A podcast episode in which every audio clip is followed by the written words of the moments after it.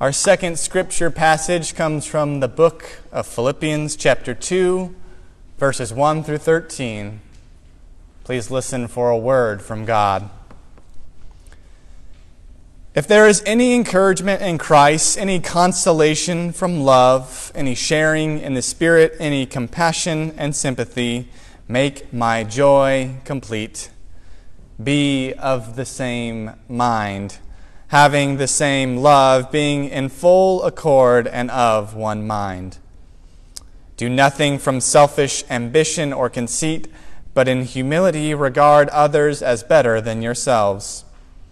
Let each of you not look to your own interests, but to the interests of others. Let the same mind be in you that was in Christ Jesus, who, though he was in the form of God, did not regard equality with God as something to be exploited, but emptied himself, taking the form of a slave and being born in human likeness and being found in human form, he humbled himself and became obedient to the point of death, even death on a cross. Therefore, God also highly exalted him and gave him the name, the name that is above every name, so that the name of Jesus Christ every knee should bend in heaven and on earth and under the earth, and every tongue should confess that Jesus Christ is Lord to the glory of God the Father. Therefore, my beloved, just as you have always obeyed me, not only in my presence, but now much more in my absence, work out your own salvation with fear and trembling. For it is God who is at work in you, enabling you both to will and to work for his good pleasure. This is the word of the Lord. Let us pray. Christ our King, May the words of my mouth and the meditations of all our hearts be pleasing in your sight, our humble, righteous God. Amen.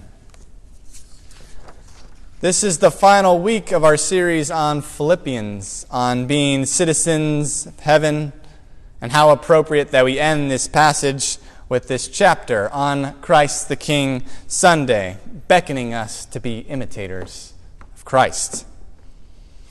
But in order to imitate Christ, I think we need to observe what is causing us to not imitate Christ. What is limiting us from becoming like Christ? What is preventing us from seeking justice, from loving mercy, from walking humbly? To answer this, I look to St. Augustine, one of the greatest Western theologians, certainly one of the most famous.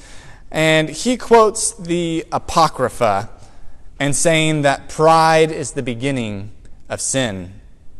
That all our vices and evils and works of the flesh, pride is at the head.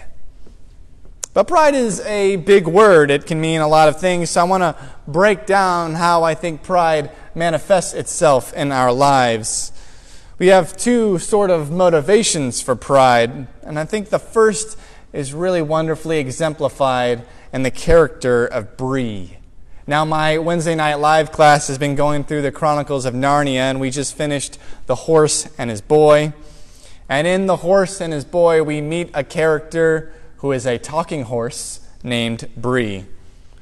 Bree is a war horse who has been captured from his native Narnia as a young foal and is forced to live and to grow up in a foreign land, in an alien land where there are no talking animals, none of his kindred. And the book is a sojourn for him and his companions back to Narnia, back to their home.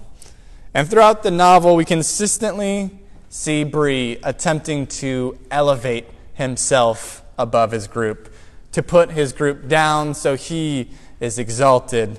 He's actually really quite annoying. He talks to his friends in pejorative terms. He's always speaking down to others. You just become seriously irked with Bree until you realize the motivation behind his narcissistic pride. The source is that he's terrified. He's insecure. He's deeply uncomfortable with the idea of returning to his home. He's terribly afraid that he won't be accepted. He won't belong. He won't be loved. So he overcompensates with this unwavering pride, this confidence and swagger, in order to feel like he, belong, he belongs. He brings others down so that he may lift himself up. Another sort of pride that exists in our world, I think, takes the perfect image of that famous sea captain Ahab from Melville's Moby Dick. This is a man whose unrelenting fervor, his zeal to ascend, leads ultimately to the destruction of himself and those around him. He sets off on this voyage, this whaling voyage, to destroy that white whale, Moby Dick, who ate his leg. And so his pride, his desire, his all consuming ardor grows all throughout the journey. And eventually he gets to the point where he disregards all safety, feelings, concerns of others, and spoiler alert, him and his entire crew die, minus Ishmael, the writer of the book. They're killed by the whale. Ahab's own hatred and passions and thirst to be God ends and not only hurt his hurt and desolation, but all around him. And speaking of that pride that regards one's self, one's passions, one's desires above all around him, above all the collective, it is the exaltation of self. I think we have these moments in our lives. We probably can look back in our lives at how the pride in ourselves has ruled us. Whether that's born out of fear, insecurity, thirst of power, zeal of ambition, sureness of opinion. Our pride elevates us in order to put others down. We become the ultimate goal. You may be, identif- be able to identify when Perhaps your own pride really hurt another person, or maybe your church hurt another person, or maybe a group that you were a part of hurt another person. Because this destructive pride isn't only individual, but it can be communal as well. But whether the pride is communal or individual, like Ahab and his crew, it leads to the sinking of the ship. So the question becomes how do we live our lives that this pride does not rule us? It does not destroy our community, it does not hurt those around us. How do we hold off this very natural inclination within ourselves? This inclination to elevate myself and my group above another people or above another person. How do I combat this insecurity, this fear that prevents me from putting others first because my own anxiety says, look out for number one, look out for yourself. Well, Paul is keenly aware of this pride. Paul, who wrote this letter to Philippians, Paul, who wrote many, many letters in the New Testament. He was an ambitious young man whose pride motivated him. He's aware of the pride of the churches he serves He's aware of the pride from leaders he regularly interacts with and writes letters to. He's seen how pride can destroy and corrupt and misshape communities. Paul knows pride. But he also knows something else. Paul has tasted, Paul has experienced the unmistakable, utterly transforming perfect self giving love of Jesus Christ. And that is what he's writing about in this letter to the Philippians. All throughout the new churches that Paul has helped to establish, all those churches he's written helping to settle disputes, helping to settle conflicts. And in the end, he sums up the answer to all those vices, all those wedges that drive between us. He says, What if we became imitators of Jesus Christ? What if we sought to move in the way in which he moved? What if we were humble like Christ?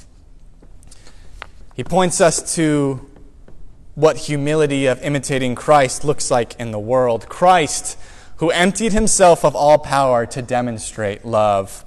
Christ, who emptied himself so that all who are oppressed can know Jesus has been where they are, that Jesus has solidarity with them. Jesus Christ, who emptied himself so all who are hurting in life from abandonment, from lostness, from loneliness, from physical pain, can look to a God who says, I have been there, and I am there with you now. A God whose love can never not reach you because there's no darkness that can envelop Christ's light, no storms and swells he cannot silence with a word, no sorrow he has not tasted as well.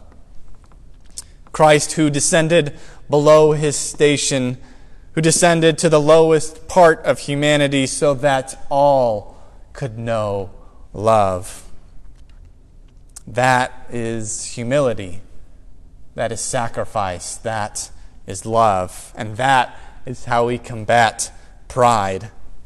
That is how we combat division in and amongst ourselves with humility, with love, and with grace. When that pride is born out of fear and insecurity, when that is overcoming to every part of our lives, we look to Christ and we claim the truth of the identity that as beloved children of God, we are loved. And that overcomes our insecurity and our fear. And this is how we move toward humbleness with Christ by acknowledging the fact that the God of the universe humbled themselves below where you are now. And God started in a lot higher position. And not only that, but every person you disagree with, every person that irritates you, every person you cannot get along with, every person on the internet who frustrates you, Christ humbled themselves for that person too. And that makes them and that makes you pretty darn special. And if God humbled God's self to the point of death, I think we can humble ourselves to the point of hearing others' differing opinions. I think we can humble ourselves to the point of acknowledging we may be wrong. I think we can humble ourselves to the point where we can disagree politically, but still work together to serve the kingdom of God.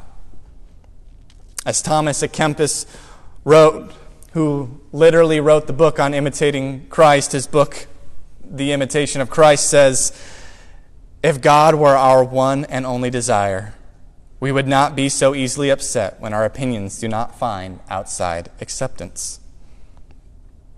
Church, we must not let our own pride, our own demand for our opinions to be heard, our own sureness of correctness interfere with caring for the downcast, for the poor, for the broken-hearted, for the oppressed. We work together so that Christ's love may reign supreme. Because, church, like Ahab's crew, one person's pride has the ability to disrupt and destroy a whole community. But like Christ, one person's humility and love has the power to uplift the entire world. As imitators of Christ, we must be willing to give up our own rights to give up our own Facebook opinions, to give up our own power, so that others may know love.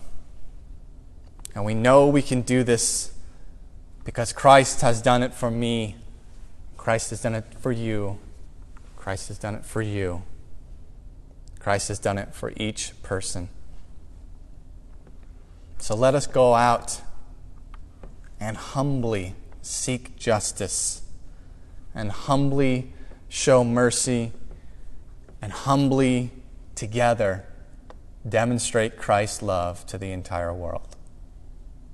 In the name of the Father, and the Son, and the Holy Spirit. Amen.